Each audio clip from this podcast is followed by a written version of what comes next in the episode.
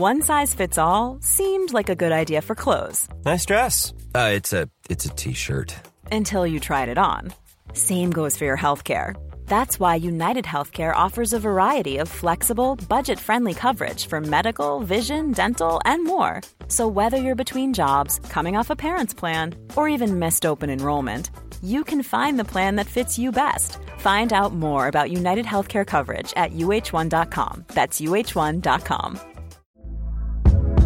Hey there, it's Michele Norris. I'm host of a podcast called Your Mama's Kitchen. When I travel, I'm usually looking for a way to find a taste of home when I'm not at home. And one of the things I love to do when I am at home is entertain. And Airbnb allows me to do that. When I was in California recently, I rented a house that had a great kitchen. And when we were sitting around the table, we we're all thinking, we're in someone else's house. Someone could be in all of our homes as well. If you have a home, but you're not always at home, you have an Airbnb. Your home might be worth more than you think. Find out how much at airbnb.com/slash host. Ade Oladipo here. Thank you so much for downloading Fight Night Extra. Remember, we're here every single Tuesday live on Talksport 2, myself and the great Gareth A. Davis. If you can't join us live, remember to subscribe to the Fight Night podcast channel. So much other great content there as well, such as Fight Night, Fight of My Life, and even the Mike Tyson story, The Boy from Brownsville. This is Fight Night Extra on Talksport 2.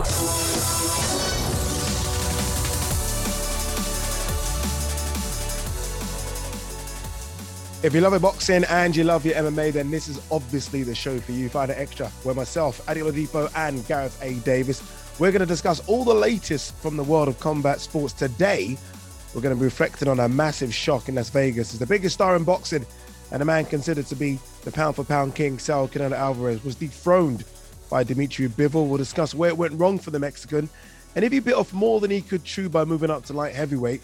There has been talk of a rematch between the pair. We'll assess if Canelo should take it, and if Bivol really should move down to super middleweight and challenge for the undisputed titles there as well. A huge exclusive from Gareth over the weekend. Uh, Kell Brook has announced he will be retiring from boxing. His last appearance in the ring was his dismantling of Amir Khan. Remember, that was live on Talk Sport. We're going to reflect on his career.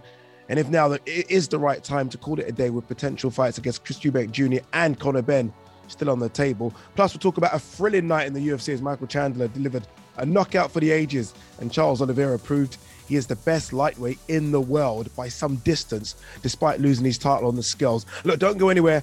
This is Final Extra on Talksport 2.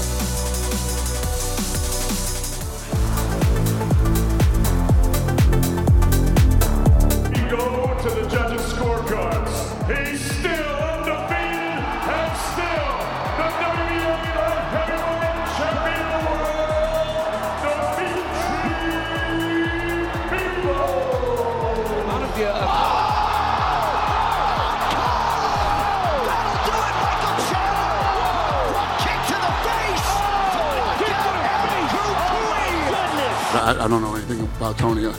Other than that was the most vicious knockout I've ever seen. It's been my life. This day's finally come, you know, where, you know, I've got to retire from boxing. You know, I believe that there's nothing else to gain from boxing. I've spoke to my family and to, to leave the sport on, on such an high fight, what I've wanted for all them years. And it's, it's hard, but there's, there's nothing else for me to do. Good evening, Gareth. A very good evening to you, Ade. Um, what a three weeks it's been, eh? Crazy, an absolutely crazy three weeks. Um, what's your highlight of all the three weeks? Is it still Serrano Taylor? Is that is that the one still? Oh, it's very hard to call because that atmosphere at Wembley Stadium for Tyson Fury, even though it was a one-sided beating, really for Dillian Whyte in the stoppage. Mm. Um, you know, for pure atmosphere, thrills, and spills in the fight, you've got to go Taylor Serrano. And now for drama, you've yeah. got to go the last weekend. So it's a tic tac toe for me. One arm bandit, jackpot. I like it. I like it. And it's funny you say jackpot, obviously, because obviously the slot machines were in full force in Vegas uh, as well. Um, a surprise? How much of a surprise? I mean, we've had some big upsets in the last 18 months in boxing. I don't consider it a huge upset um, just because I thought Dimitri Bivol was a very good light heavyweight champion. But it's still an upset. Let's not pretend it isn't. How big of an upset, though, Gareth? Well, when you add it all up, um, there's an old adage in boxing which there's weight divisions for a reason. And when you Mm. look at Canelo starting off at welterweight, really, world champion at light middleweight, that's 154 pounds, all the way up to 175 pounds. Um, you know, he- he's naturally now as big as he can be. Yeah. Um, when you think Bivol was probably 10 pounds heavier on the night as well, looked a much bigger man, very sturdy.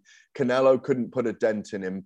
And also at the weekend on Saturday night before the fight, had Craig Richards on live, you know, on Fight Night. Oh, And Craig was analysing the fight and he said it's so difficult to get through Bivol's guard. Remember, the Spider is a big, long, tall, six foot one man.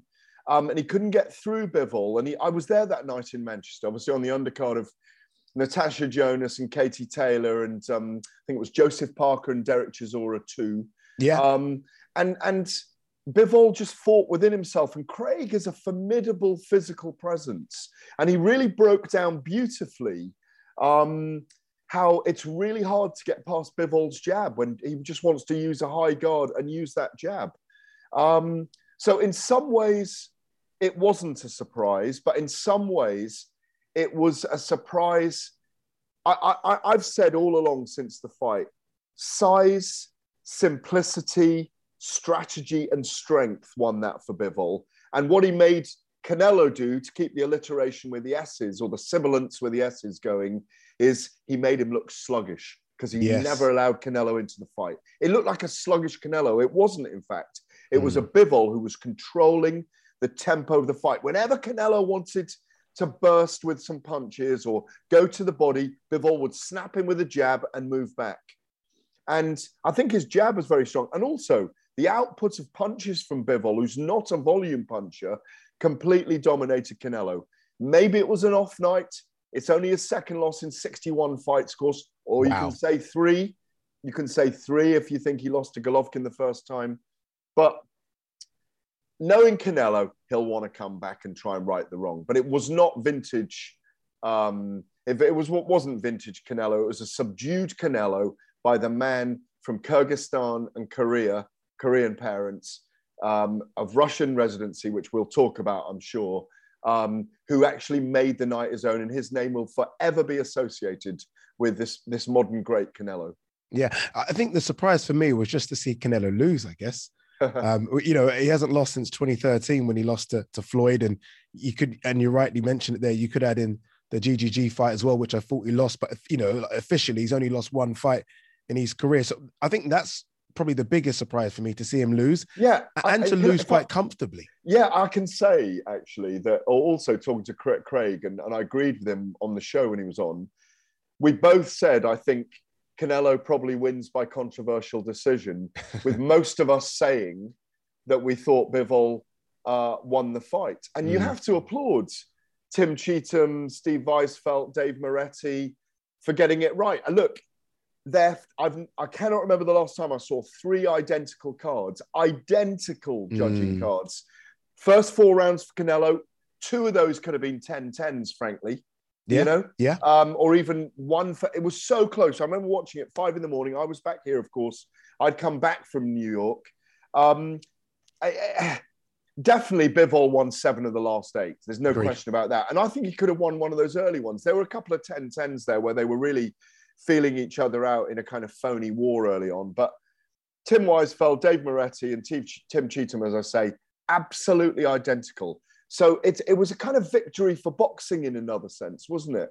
How much Um, pressure were they on to make sure that they got it to the gave it to the right man? Because we know Canelo's the king of Vegas. He's the pound for pound superstar. He's the biggest draw in boxing.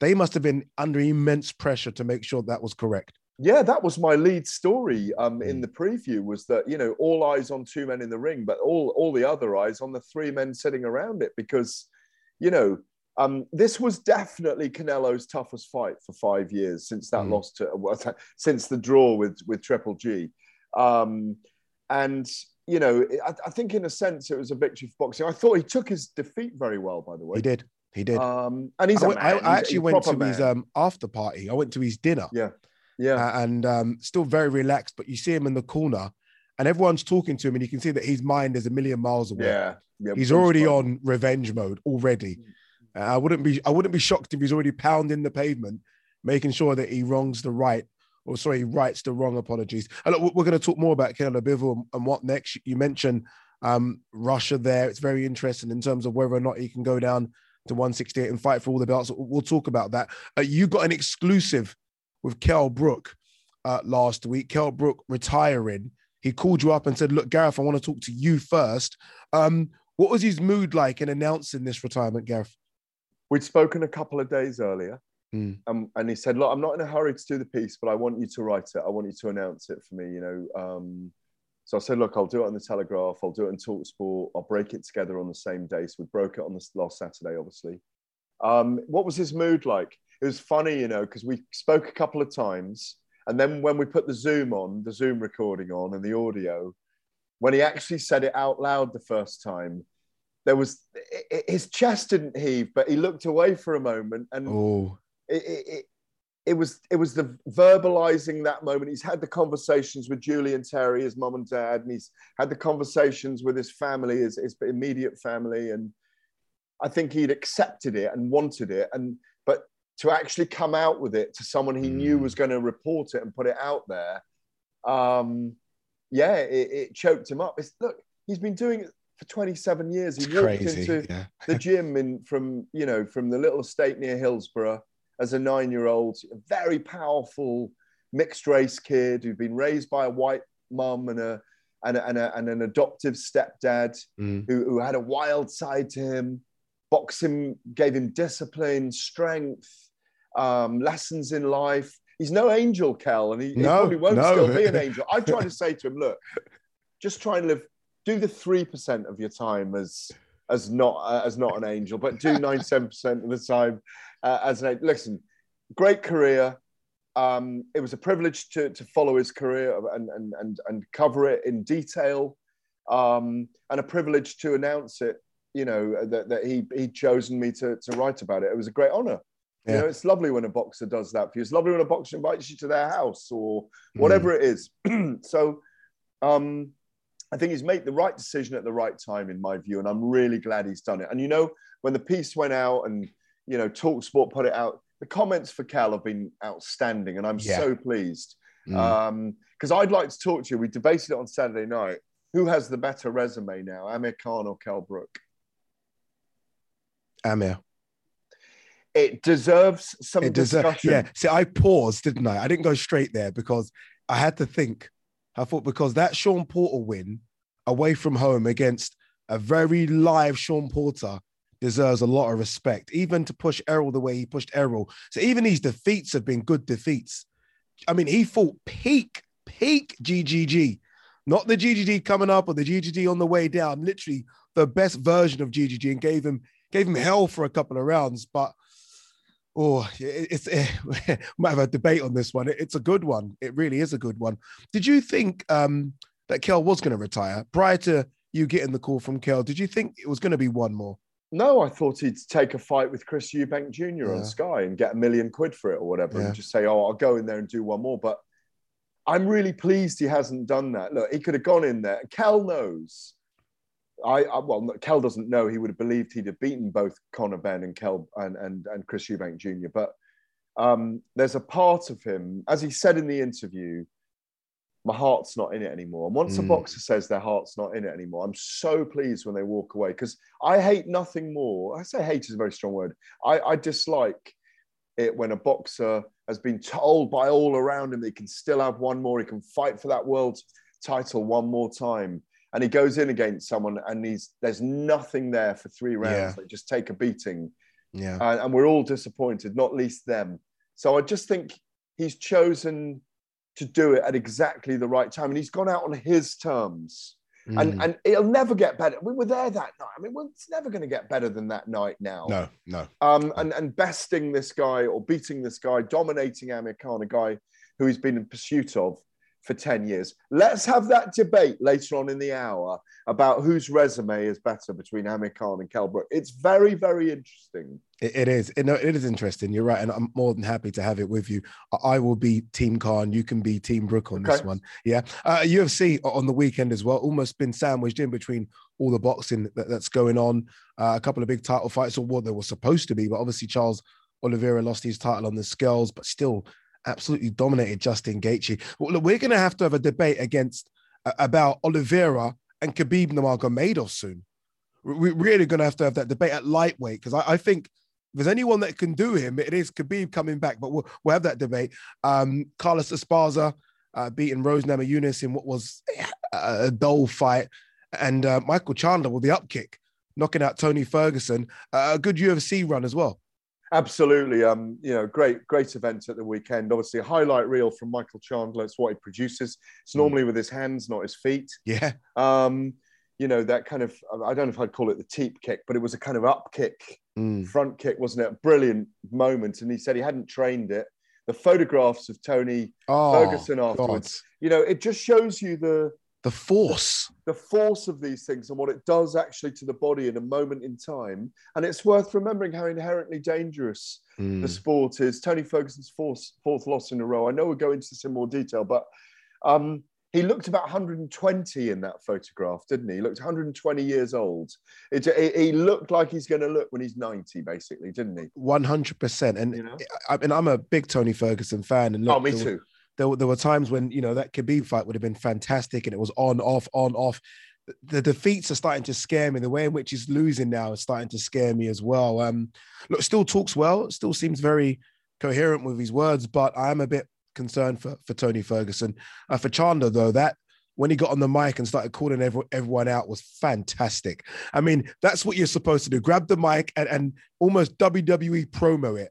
And, and he almost stole the show because of that, Chandler. Yeah, it's weird, you know. I mean, when I covered Michael, I knew him. You know, I've been to Hawaii with him. I've been all over America with him. You know, when he was was fighting and was champion in Bellator. Um, you know, he's a fantastic character. You know, him and his wife, who's a doctor. You know, they adopted an African American yeah. child. A beautiful family. They're, they're yeah. absolutely. I've met his parents. He's a, he's a wonderful man. But I think since he left Bellator for the UFC, he's used the platform to really promote himself a lot mm. more. You know, he was loved at Bellator. You know, long-standing champion. You know, such an entertainer in there. He's a mini Mike Tyson, isn't he? he really is, isn't he? With he a bit of wrestling is. thrown in. He was an amazing wrestler at college, of course. So, um, yeah, um, an amazing moment. Like you say, did the right thing. Should fight uh, for the belt again, um, and you know, thoroughly deserves it. But but also you know, calling out Conor McGregor and said, I'll go up to 170 if I have to. And that was the clever move. Because by saying, I'll go up to 170 to fight McGregor, that's the moment where you go, yeah, that appeals to McGregor now because he's going to fight a much smaller guy yep. at 170 and not have to lose a ton of weight. Brilliant move. Brilliant move indeed. All right, you're listening to Fight Extra on Talksport 2. Still to come, we are going to be chatting a bit of Bellator with Gareth as well and reacting to that special KO we just spoke about from Michael Chandler in the UFC. We'll also hear from Kell Brook after he announced his retirement. But up next, look, only one place to start, and that's the big shock in Vegas. We're going to be talking at Dmitry Bivol's uh, beating of Saul Canelo Alvarez.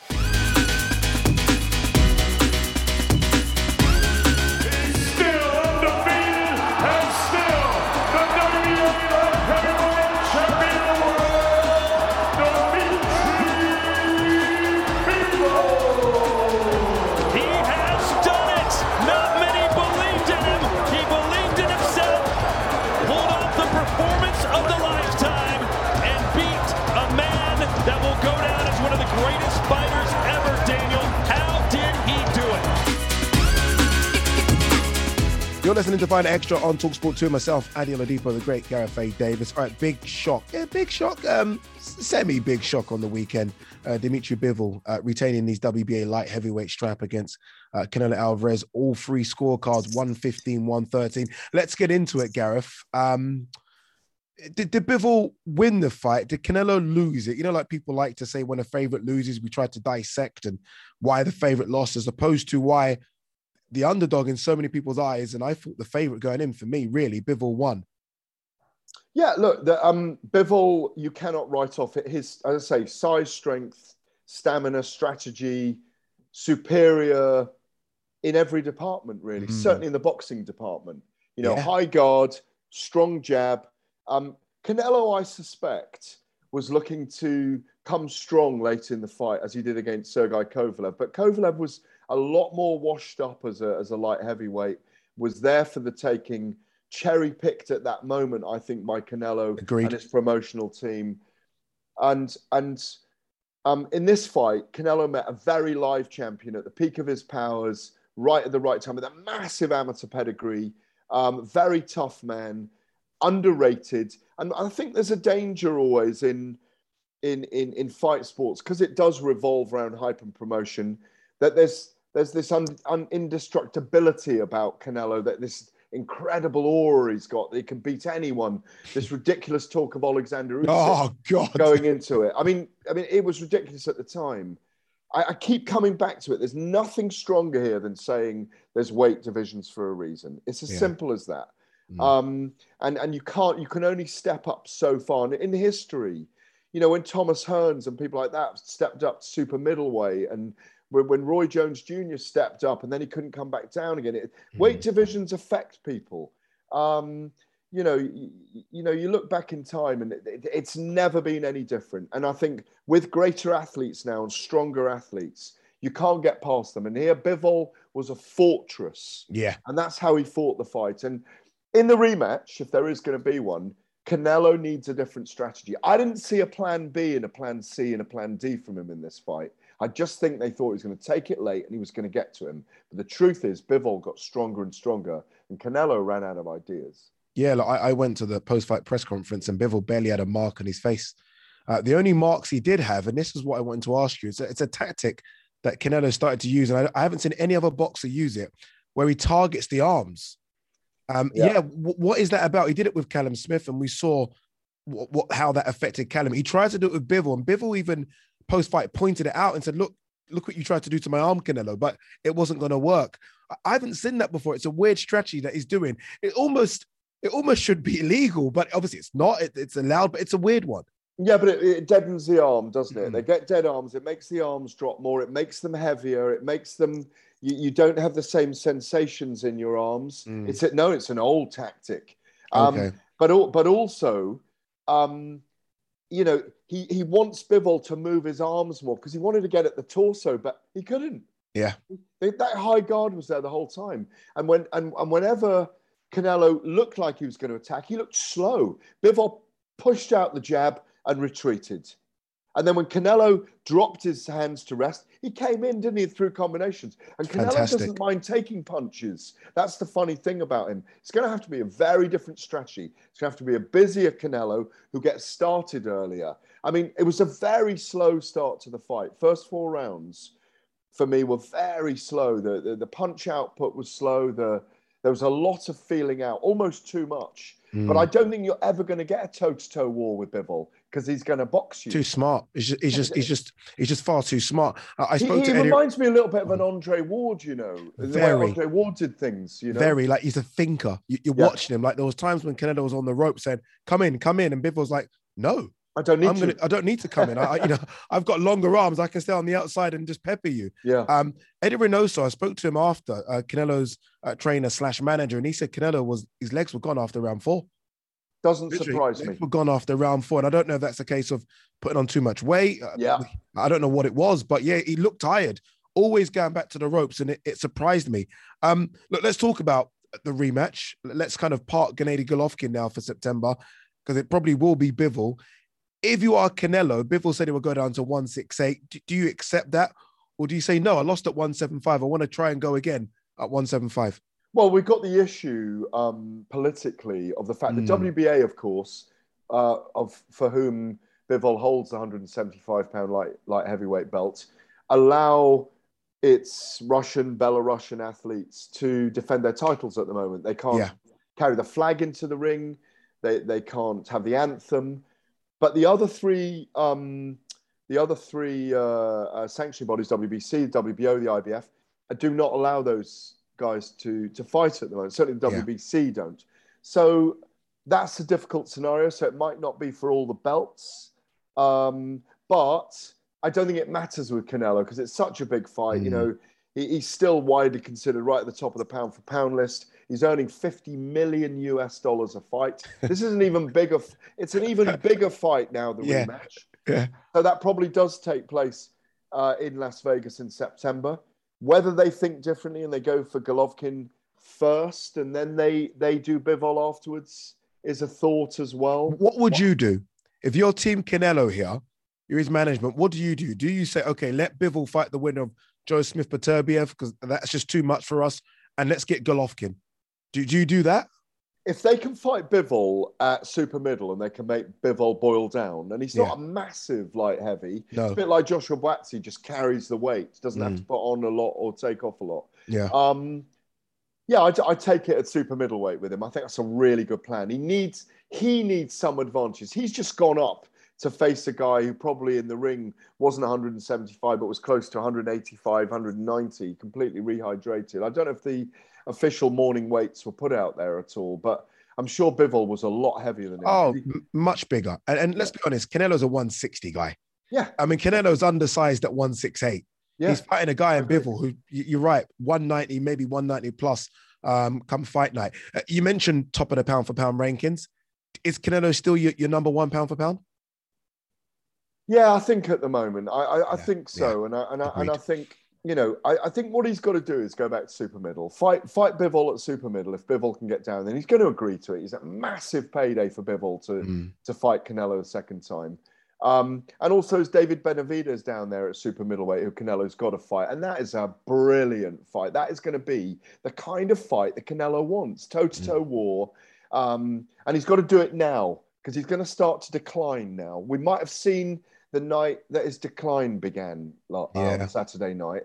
He's been very active, so um, yeah, I think that's where it where it all sits really. So. Um, but it was a great night. Mustn't forget what what what Bivol deserves. But we still have to applaud Canelo for wanting to challenge himself, for pushing pushing the, the limit, and wanting to create legacy in everything he's doing. He's still an amazing champion. Yeah, I, I, I agree. Absolutely amazing. And you think of what could come. You mentioned Bivol, GGG in September. You, you mentioned Benavidez.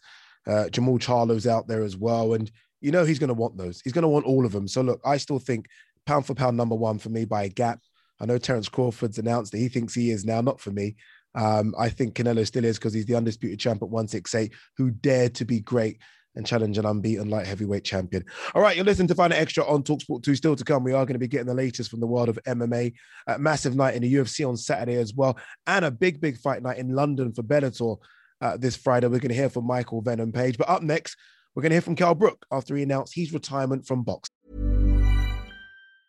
A lot can happen in three years, like a chatbot may be your new best friend. But what won't change? Needing health insurance. United Healthcare Tri Term Medical Plans, underwritten by Golden Rule Insurance Company, offer flexible, budget friendly coverage that lasts nearly three years in some states. Learn more at uh1.com. How would you like to look five years younger? In a clinical study, people that had volume added with Juvederm Voluma XC in the cheeks perceived themselves as looking five years younger at six months after treatment. Look younger, feel like you. Add volume for lift and contour in the cheeks with Juvederm Voluma XC. Reverse signs of aging by adding volume to smooth laugh lines with Juvederm Vollure XC. For important safety information and to find a licensed specialist, visit juvederm.com. That's J U V E D E R M.com. Not for people with severe allergic reactions, allergies to lidocaine, or the proteins used in Juvederm. Common side effects include injection site redness, swelling, pain, tenderness, firmness, lumps, bumps, bruising, discoloration, or itching. There's a risk of unintentional injection into a blood vessel, which can cause vision abnormalities, blindness, stroke, temporary scabs, or scarring. Talk to a licensed specialist to find out if it's right for you. Life is full of awesome what ifs, and some not so much, like unexpected medical costs. That's why United Healthcare provides Health Protector Guard fixed indemnity insurance plans to supplement your primary plan and help manage out of pocket costs. Learn more at uh1.com.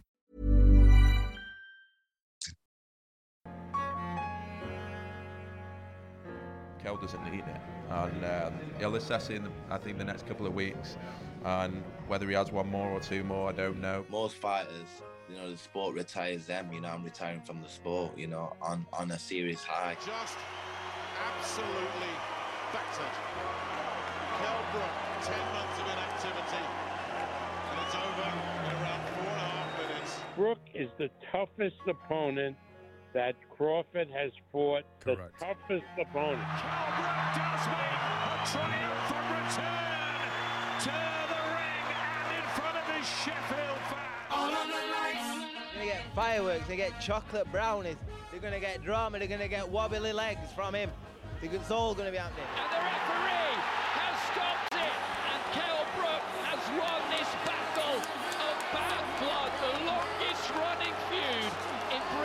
Boxing has been settled, and it is Kell Brook who is hoisted onto the shoulders of his trainer, Dominic Ingle.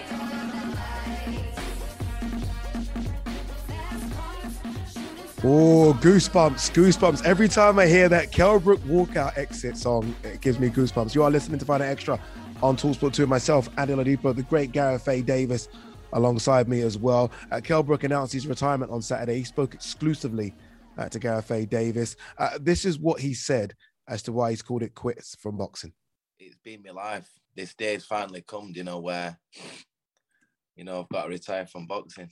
You know, I believe that there's nothing else to gain from boxing and I've spoke to my family and to to leave the sport on on such an high fight what I've wanted for all them years and you know it's there's it's it's hard but there's there's nothing else for me to do you know and gain in this sport really You told me a couple of days ago that you know your heart's not in it, even though there's still lucrative fights out there. People have been talking about you and Conor Benn, you and Chris Eubank. The heart's not there. the, my heart's not there, you know, for it. You know, what I put into training camp, how much that that that's all I've ever wanted on my resume. You know, the the grudge match with Khan, won the world titles, being in them big fights. And you know, it's the my heart's not really in it anymore. You know, I'd be I'd be doing it for wrong reasons. Oh, Kell Brook. I, I can't lie to you, Gaff. Um, one of, it must have probably give you my top five favorite British fighters. So I'm not saying best, but favorite British fighters. I, I'd have to have Kell in there. Um, I've loved Kell for the, the longest, and that's probably why I get so passionate talking about him. That's probably why I've said some bad things about him, just because I think he's at, at a stage was so good. I wanted to see those fights in America against Keith Thurman, Danny Garcia. I wanted his name to be in the equation for a Pacquiao or Floyd fight. And look, for whatever reasons, it didn't happen. You mentioned earlier that maybe, you know, and he'll be honest with himself, didn't live the best of lives sometimes, but by God, he gave me some entertaining nights. And when Look- all of the lights came on, Yeah. when it that walkout music, I still say to now, there isn't any better in the UK. There isn't any better. But I'm happy that he's called it quits as well. Look, 43 fights, um, only three losses, and Mm. those two middleweight great, Gennady Golovkin, two weight divisions above, and then um, pound for pound welterweight stars Errol Spence and Terence Crawford. Um, and that that that Terence Crawford was uh, that that Errol Spence fight was brilliant until he smashed his orbital socket. It was a brilliant fight. Two amazing practitioners, former welterweight world champion. Mm. For me, he'll be remembered as a very, very deeply skilled practitioner in the ring, physically powerful, with a clean, punching, efficient style and command of range and timing. Now, that command of range and timing, think how defensively savvy he was because of that and how, how his output was so efficient. Yeah. That victory to win the IBF title in 2014 in Carson, California, it was an amazing night.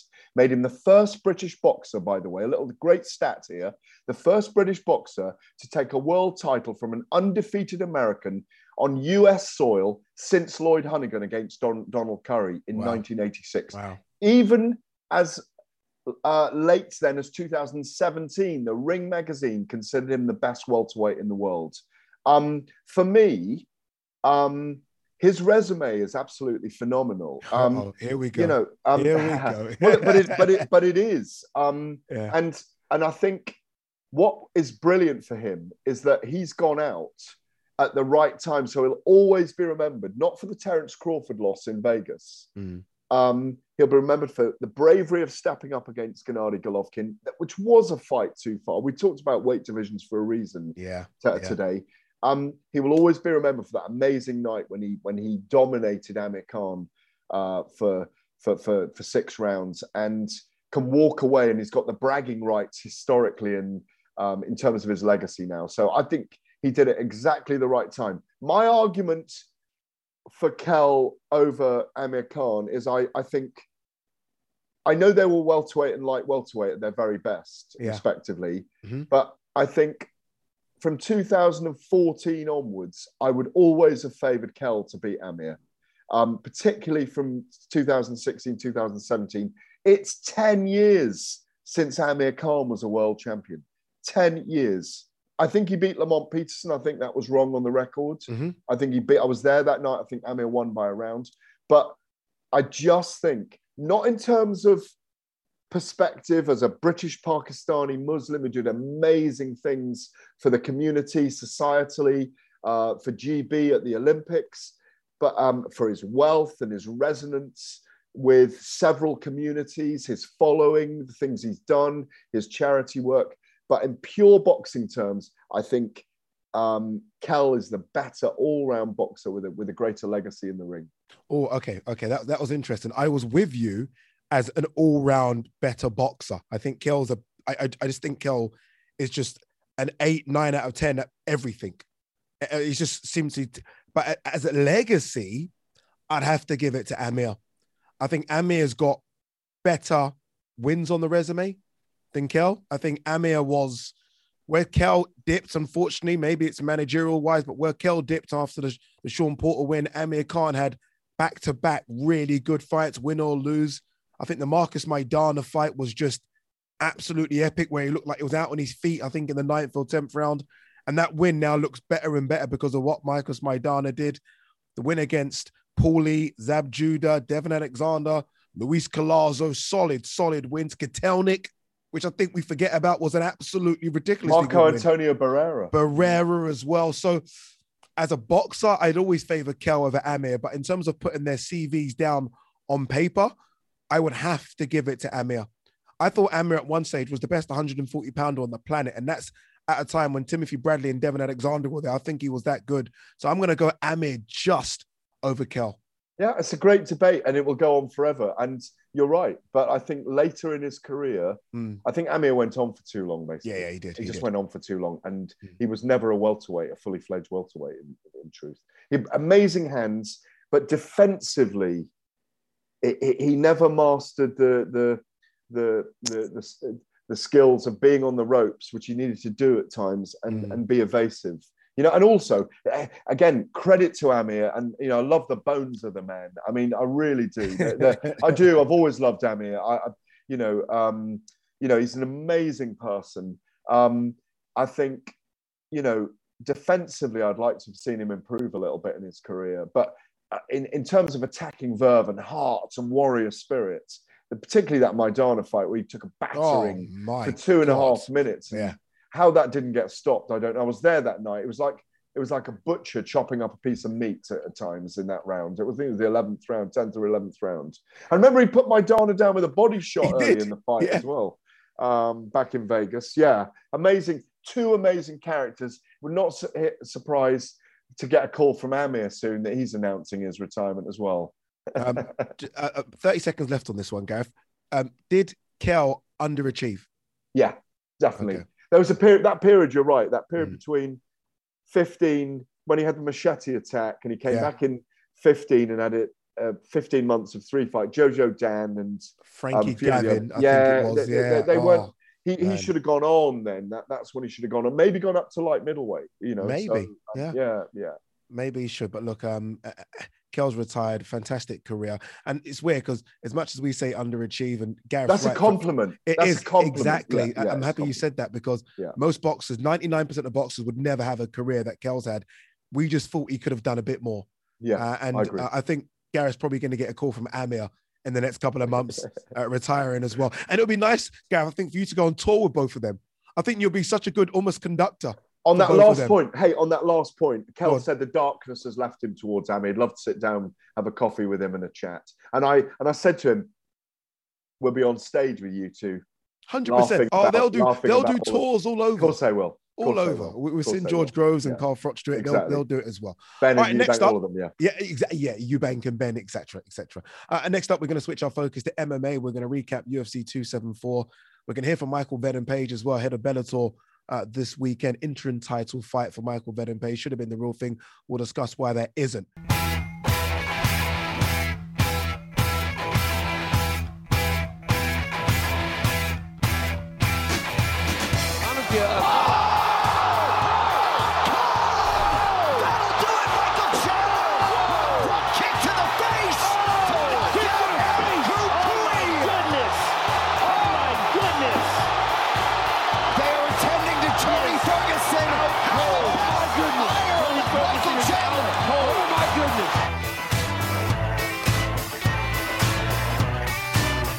Welcome back. You're listening to Final Extra on Talksport 2. Myself, Ade Oladipo, Gareth Davis. Right, let's switch our attention, as I said, now to MMA. Uh, we're going to start by looking back at UFC 274, which happened at the weekend. You feel like sometimes when there's a big boxing bout like there was, UFC sometimes gets lost.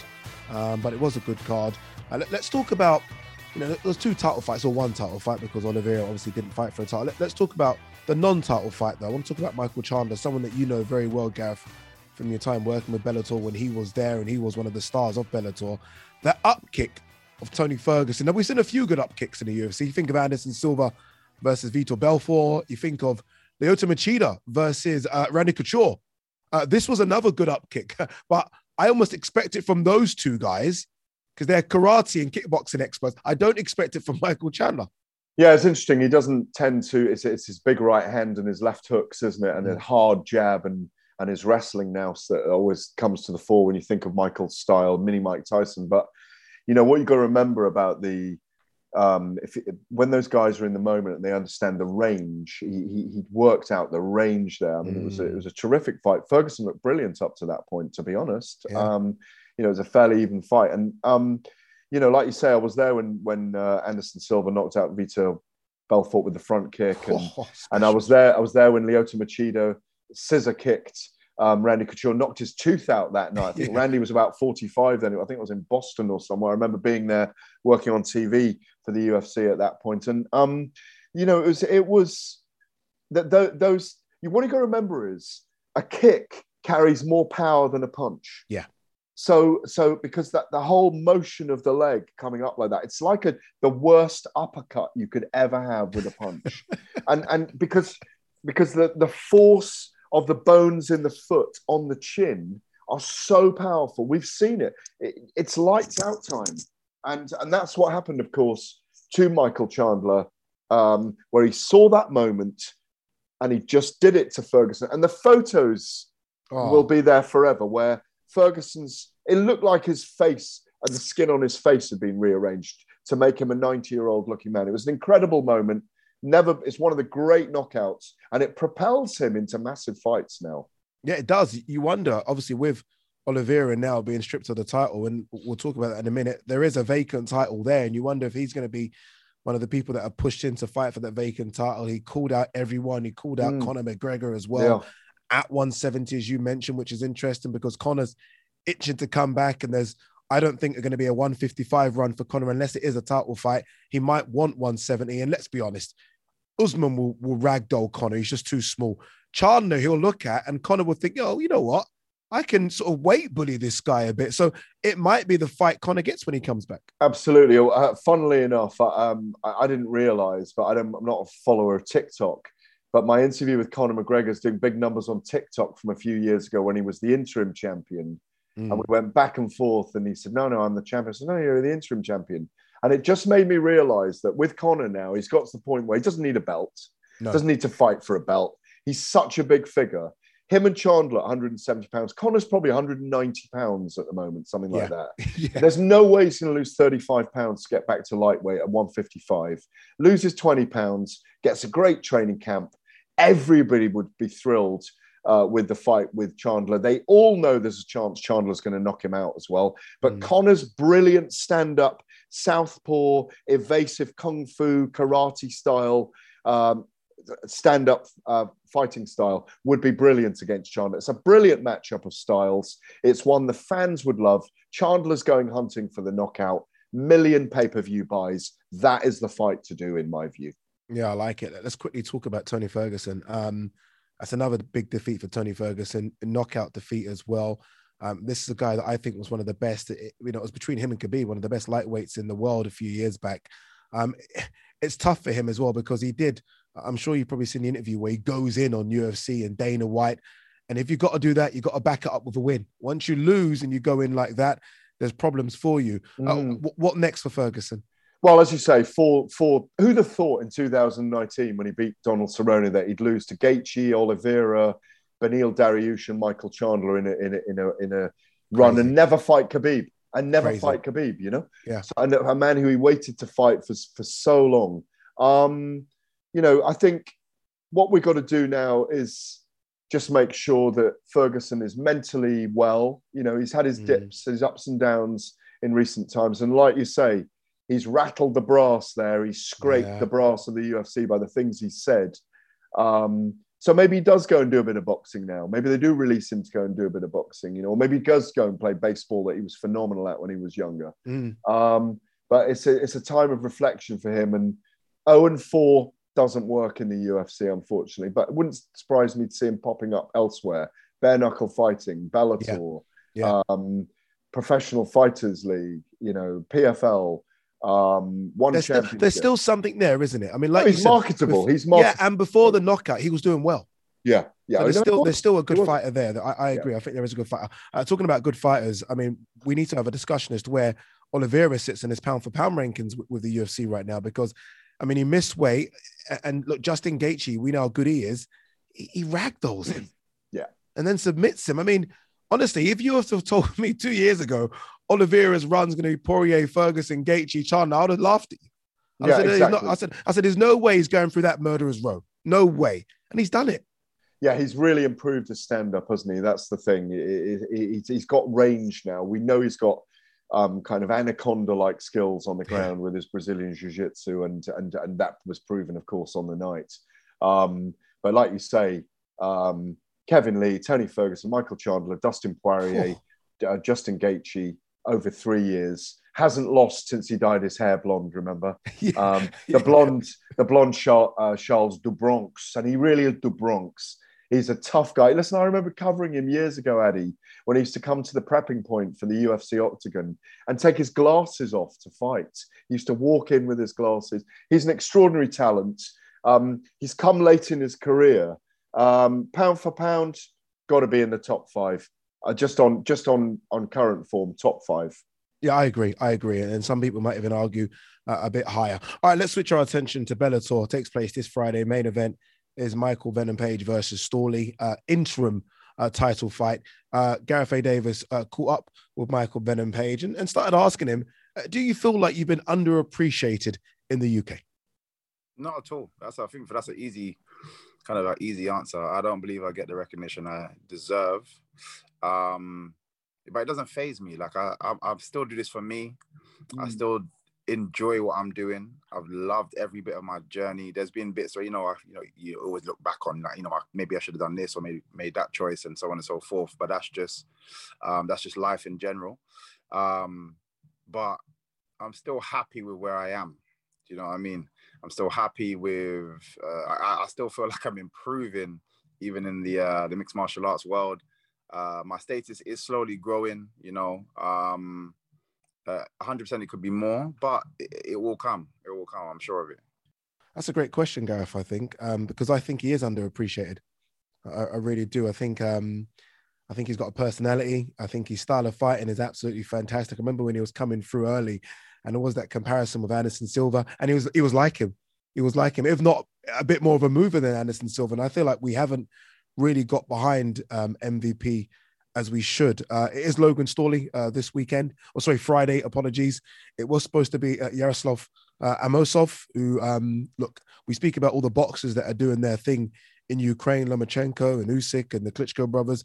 Uh, Amosov's over there as well, fighting for his country. Um, Yeah. So that's where Logan Storley's come in. Um, what do you think of Logan Storley as an opponent? Yeah, he's thir- yeah, he's a good opponent. Um, obviously, he's renowned for his wrestling. He's 13 and one. He's very strong. Um, he's going to try and shoot against Michael Venom Page. He'll probably get hit by a knee in five, one of five different ways. And you know, whenever I talk to Michael, you know how chilled out Michael is. He Yeah, really dude. is. He really is uh, one of the the stars of the combat sports world. Without, like I say, that's why I went in on that story. I've just penned a column for BBC Sport on it um, about him actually, and um, you know, a regular column I do with them. And and and the the the, the key is with Michael, he. We talked about whether he, if he'd been an Olympian, for example, in freestyle kickboxing, if it had been an Olympic sport, and he'd he'd perhaps got the recognition in Taekwondo or um, that Lutalo Muhammad has got, and been a world champ, a world champion, and a gold medalist. Michael wouldn't be in the position he is financially now. He's earning very well. He hasn't got widespread recognition. And it's a fascinating subject because he's, as it's as enigmatic as the fighter himself, in my view. But he's a natural star of the sports firmament. He's got a unique style, endless highlight reel stoppages, and command of the moment in promoting himself. And there are parallels here with Michael Chandler. Like if if Venom Page went over to the UFC, they'd try and match him with Israel Adesanya. They'd push his push his promotional hype. Oh, it's, and I know exactly. You start to oh. think about those fights. A fight with Anderson Silva, for example. All these kind of things. Um, whereas I, you know, I think Bellator should have been pushing a fight between him and Raymond Daniels, who's one of mm. the great stand-up fighters of all time. Um, and he's the poster boy here for for for Bellator MMA in the UK. But but Michael is savvy enough to know. And as he told me, MMA is still a very, very new sport, especially in this country. And it's, st- I'm quoting him here, and still looked at negatively in some places, like with sponsors, for examples. So we have to keep striving to develop things. I think he beat Storley on Friday night. Um, and I think he considers himself the champion if he wins that. remember, only Liam McGeary in Bellator in 2014 and Michael Bisping 2015 and Michael Bisping in 2016 are the only two world champions we've ever had in the major uh, MMA leagues in the world. Can, can you get me a ticket for Bellator this Friday, Gareth? Of course I can. Thank you very much. I'll be with See you. you there. Thank you, you very much. We'll see you there indeed. Uh, Gareth, as always, my man, thank you very much. This has been Fight Night Extra on Talksport 2. A big thanks to Gareth A. Davis. That's it for this week. Thank you so much for downloading our Fight Night Extra. Remember, we're back every single Tuesday for more great content. And if you miss us, make sure you subscribe to Fight Night to catch up on all our other episodes. Even when we're on a budget, we still deserve nice things. Quince is a place to scoop up stunning high end goods for 50 to 80% less than similar brands. They have buttery soft cashmere sweaters starting at $50, luxurious Italian leather bags, and so much more. Plus, Quince only works with factories that use safe, ethical, and responsible manufacturing. Get the high-end goods you'll love without the high price tag with Quince. Go to quince.com slash style for free shipping and 365-day returns. My business used to be weighed down by the complexities of in-person payments. Then, Tap to Pay on iPhone and Stripe came along and changed everything. With Tap to Pay on iPhone and Stripe, I streamlined my payment process effortlessly. Now I can accept in-person, contactless payments right from my iPhone no extra hardware required. What's truly remarkable is how I can cater to all of my customers' payment preferences. Whether they're using cards, Apple Pay, or other digital wallets, Tap to Pay on iPhone and Stripe ensure a smooth checkout experience every time.